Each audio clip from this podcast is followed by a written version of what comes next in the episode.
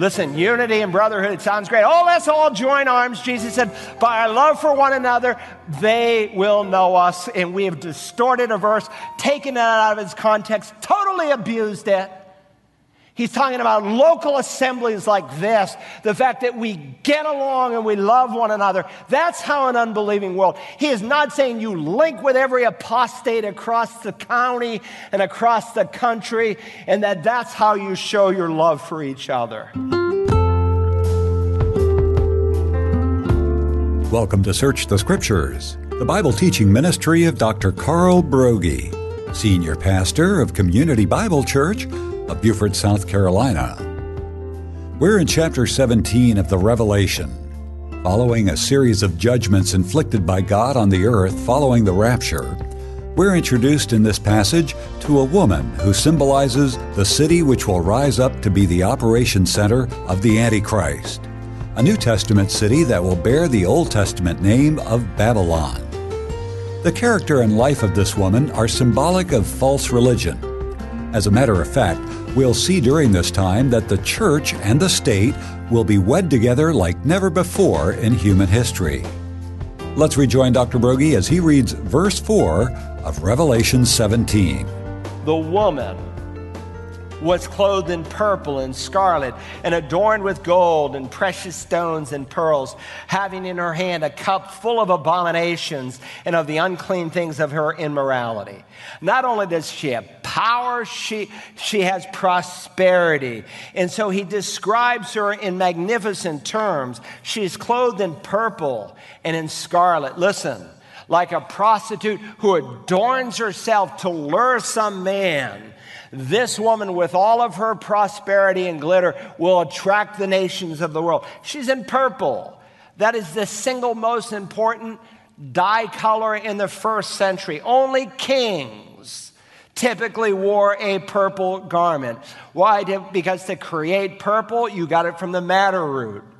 And of course, it just grew in one area. We studied it when we studied the church at Thyatira. Or you could get it from the shellfish murex. And it would take so much just to create one drop of purple.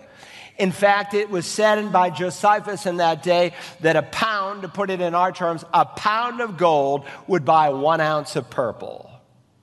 And so it was with great mockery and at his own expense that Herod put a purple robe on Jesus and said, Here, look at your king.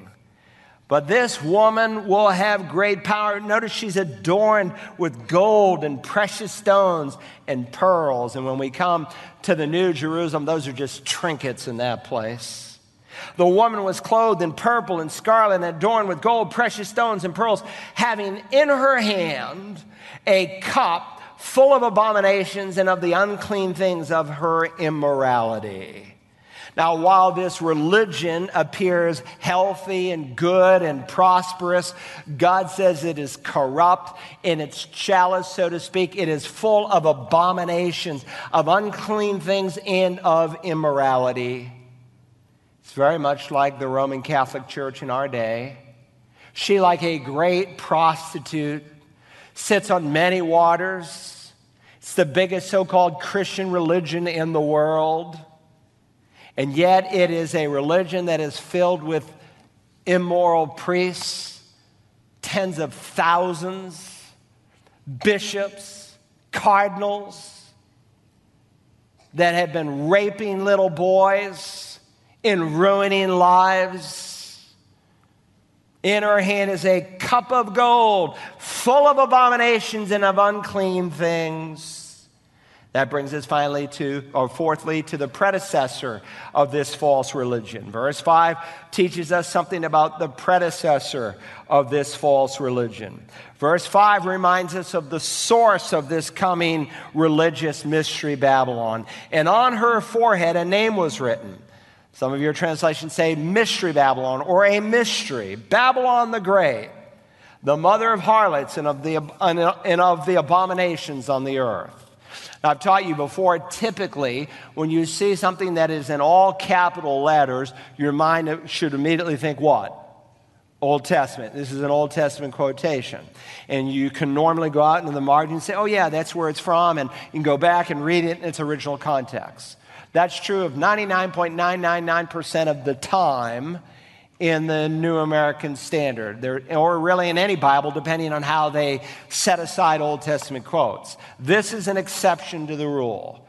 The exception is when a title is given, whether it's here and the other place where it's done, is the title that is written over the cross of the Lord Jesus. In mockery, Pilate wrote, This is Jesus, the King of the Jews. So, here in verse 5, we're told something about the predecessor of this false religion. This one world religion goes back to Babylon the Great the mother of harlots. Remember that last week? We went back and we studied Babylon the Great. Now it's called Babel in some of your English Bibles, Babylon in other of your English Bibles. It's the same Hebrew word. One is the shortened version. And in the Greek translation of the Old Testament, every single time it's called Babylon. And if you ask a Jew today, is the Tower of Babel the Tower of Babel or the Tower of Babylon? They'll tell you the latter. So, all man made religion, and this being the epitome and the climax of it all in this coming seven year period, it all goes back to the Tower of Babel, the mother of all religions, where man built based on what he thought, not on what God had revealed, a religious system to worship the zodiac, the skies, instead of the living God who made them. And of course, in all false religion, the basic premise is man earns a right to somehow worship God. It's the exact opposite of the Bible. At the oyster roast, I asked one gentleman, I said, How sure are you that you'd go to heaven? 100%. I said, Fantastic. Why are you 100%? Quote, I am a very good person. I wasn't laughing, I was saddened. But I had a chance to share Christ with him. Now, I said, I grew up just like you did as a Roman Catholic. And I said, you have to decide whether the Bible is true. And the Bible says that you don't need a boost from underneath, you need a birth from above. You must be born again to enter the kingdom of God. And that's not something you can work for, it is something you humbly receive. So here's Nimrod back in Genesis 11, and he created this tower of sorts and of course, that's what's being referenced here. And on her forehead, a name was written. On her forehead. Now, that's very illustrative. Because remember, she's described this religious system in sexual terms like a prostitute. She's likened as a harlot. And every harlot in the first century wore a headband. That's how she advertised. That's how you remembered her when you wanted to come back and see that prostitute again. Now, remember again in the opening verse of the Revelation, the revelation of Jesus Christ, which God gave him to show to his bondservants the things which must soon take place, and he sent and communicated it. He signified it, the margin said. He signified it. In other words, the revelation is given through these symbols and these signs, and most of the symbols and signs are defined for us within the scripture itself. So, Babylon is pictured, as we'll study this chapter, as a false religious system. It's going to be prevalent in the first three and a half years. Then, the Antichrist, when he's got all the nations of the world glued together through this false religion, he's going to say, You can't be a Buddhist and a Muslim and a Catholic and a liberal Protestant. You're going to worship me and me only and it will all change. Now, the headquarters of this one world religion is Babylon. And there's only two places in the Bible that are reckoned as Babylon. One is a place called Iraq, and the other where there is a code name, and we'll study it next week. And there's only one city in all the world that will meet its criteria, and it is the city of Rome. Now, you need to come back for next week. Now, finally, let's look at the persecution of this false religion. Beyond its perversion, its power, its prosperity, its predecessor, let's think about the persecution of this false religion. We're told now in verse 6 And I saw the woman drunk with the blood of the saints. She martyred God's people. And with the blood of the witnesses of Jesus. When I saw her, I wondered greatly. Now, verse 6 describes this harlot as being drunk with the blood of the saints, with the blood of the witnesses of Jesus. And that's what's going to happen during the tribulation. The church is gone. God raises up 144,000 Jews, two witnesses, an eternal angel that will pre- an angel that will preach the gospel in the sky, and those who have never heard the gospel before will be saved. And those who are saved, what happens? They'll have their head cut off. You say, that's so barbaric.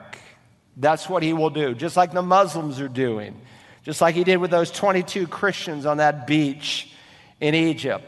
Confess Allah. No, we will not. Off goes your head. And that will happen to millions and millions and millions of people. You say, well, thank God I'm not planning to be here because I'm saved and I'm going to be raptured. Thank God if you know Christ and you are saved. But I want to tell you, you need to prepare your children and your grandchildren because we are living in the shadows of the tribulation and persecution against God's people are growing. Not to mention the promises all who desire to live godly in Christ Jesus will be persecuted.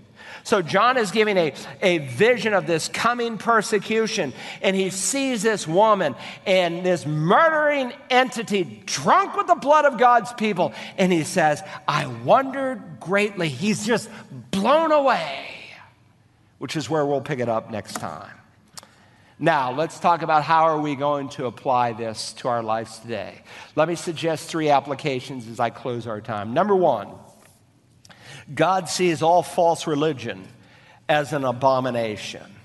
Look, I don't care if you're the Pope of Rome or the head of some Protestant denomination, you never sanction what God Almighty calls evil. And if you do, then you are showing your true colors. God sees all false religion as an abomination. In verse 4, this one false world religion is full of abominations, and this woman is likened to a harlot and on her forehead she advertises her harlotry. Now, what is an abomination? It's not good. Whenever God speaks of an abomination of Scripture, he speaks of something that he absolutely detests.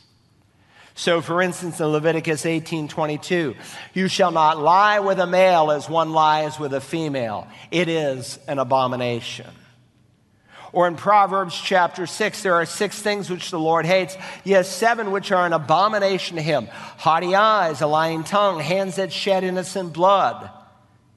I couldn't help but read that this week and think about our two governors in this United States of America. Oh, it's your birthday. Happy birthday. How evil.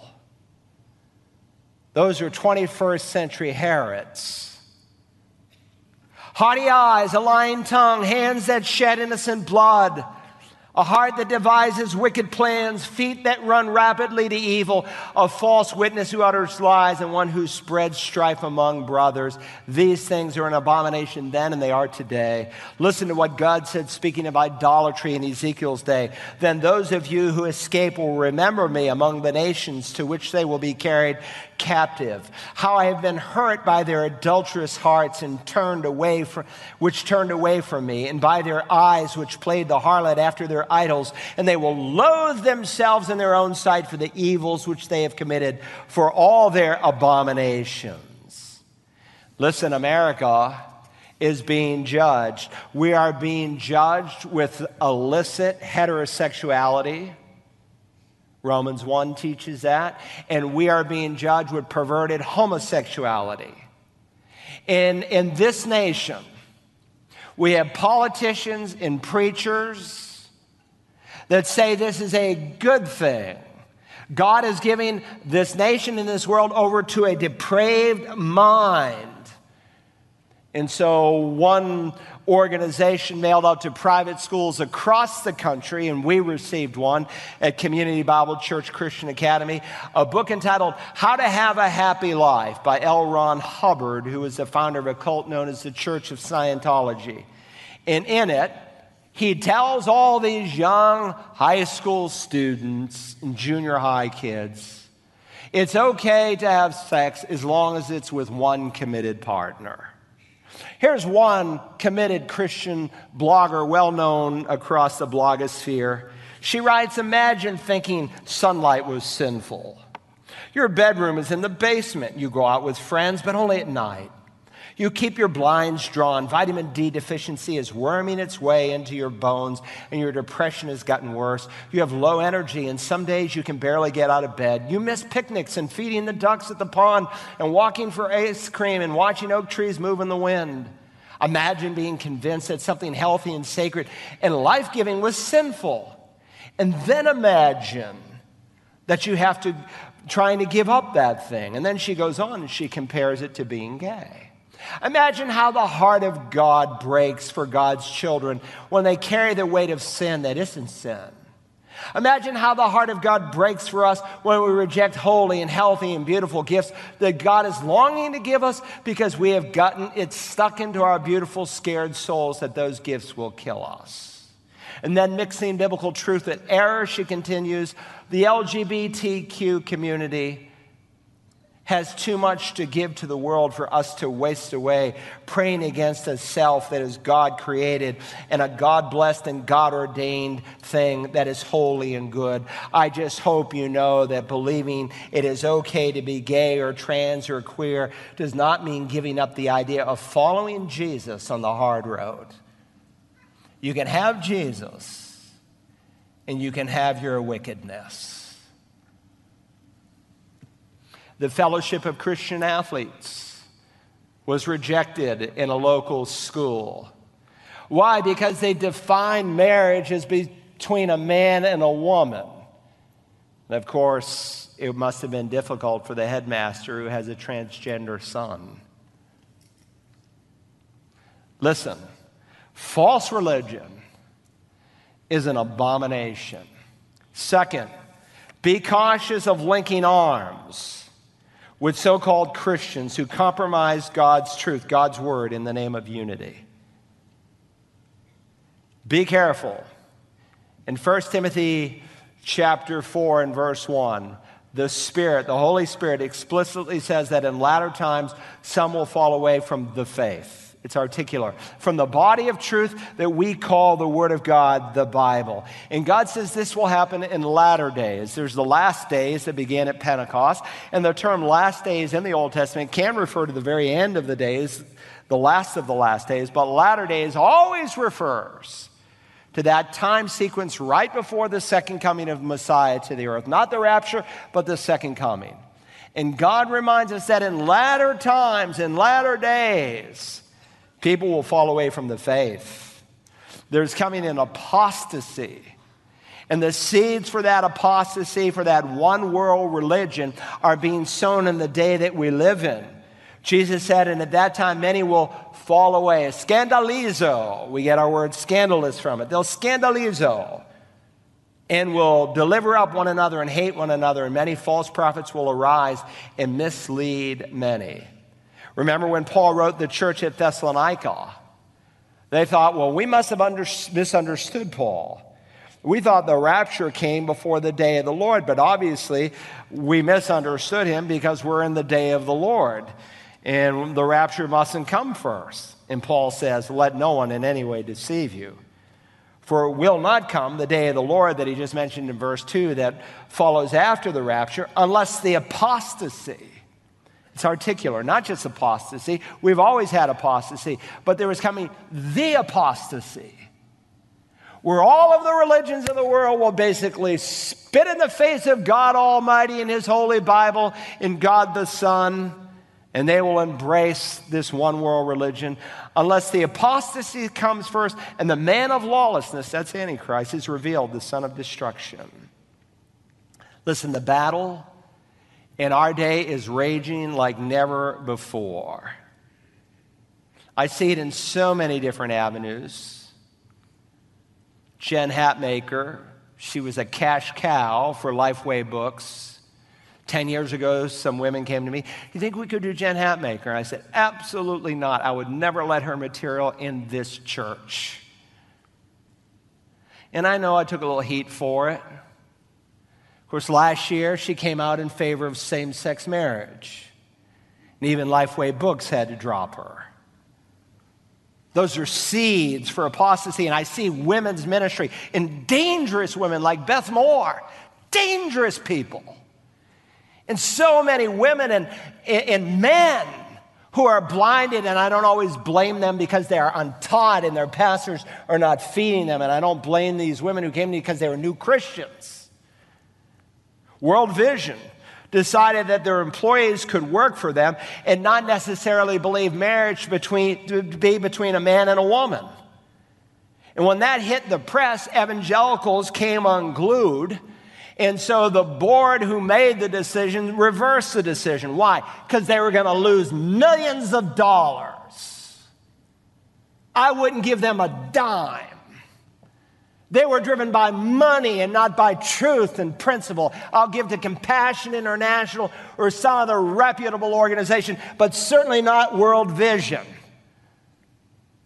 A Christian organization came to me three or four months ago, wanted to use our fellowship hall to have their banquet. I said, Well, let me just ask a couple questions. You know, we, we want to work together as a body of Christ. And as it turns out, they have women on their staff who are teaching high school men. I said, No, what you're doing is you're setting a model that is antithetical to the Word of God. They're children. No, they're not. If they're 18 years old and they can defend this nation, they're not kids. And they're in transition and they should be learning biblical principles. And these women should not be dismissing the high and holy role that God has placed on motherhood. But you see, the church in America is untaught. That's why a leader in the church, a pastor, Titus 1:9 is to be holding fast the faithful word, which is in accordance with the teaching, so that he will be able both to exhort in sound doctrine and to refute those who contradict. Listen, unity and brotherhood, it sounds great. Oh, let's all join arms. Jesus said, by our love for one another, they will know us. And we have distorted a verse, taken it out of its context, totally abused it. He's talking about local assemblies like this, the fact that we get along and we love one another. That's how an unbelieving world. He is not saying you link with every apostate across the county and across the country, and that that's how you show your love for each other. And so that blogger that I quoted describes herself in her blog an Atlanta based writer, itinerant chaplain, an amateur mystic she lives and writes in the in between places of queerness, loving Jesus, and rediscovering the Bible after fundamentalism. See, that's what they call me a fundamentalist. And most people are ignorant of church history and the origins of the term, where it came at the turn of the 20th century when liberalism had walked in the front door, and some Christians said, Here are seven non negotiables that we must believe and embrace. These are fundamentals of the faith, and if someone holds to these, we can link arms. But you see, you can love Jesus and live wickedly. Third and finally, the only way to guard yourself from apostasy is to become a Christian. I want you to know that the opposite of truth is not error, it is sin. And Jesus plainly taught that people will not embrace the truth because they are first choosing to embrace sin. We've been learning all the way through the Revelation, and as this chapter illustrates, when a person will not believe the truth, it's not because of an intellectual problem, it's always a moral problem. You can be totally intellectually honest and study the historicity of Christianity and be convinced this is a unique book. But if you love the darkness more than the light, you'll come up with 1,000 reasons why you cannot follow Jesus Christ. And if you go to hell with a hard, unbelieving heart, it will not be God's fault, it will be yours. And if you love your sin and want to embrace what God calls wrong, yeah, you'll go to that college campus. Come on out, we're going to sleep with women tonight. Come on out, we're going to smoke weed. Come on out, we're going to get wasted. Come on out, we're going to sleep with the people of the same sex. And you'll believe it if that's what you want. And that's what the one world religion is going to offer the people of this world. Listen, one of these days, maybe sooner than we think, the rapture of the church will take place. And if it happens, I promise you, everyone within the sound of my voice, if you don't know Christ, it will be too late for you.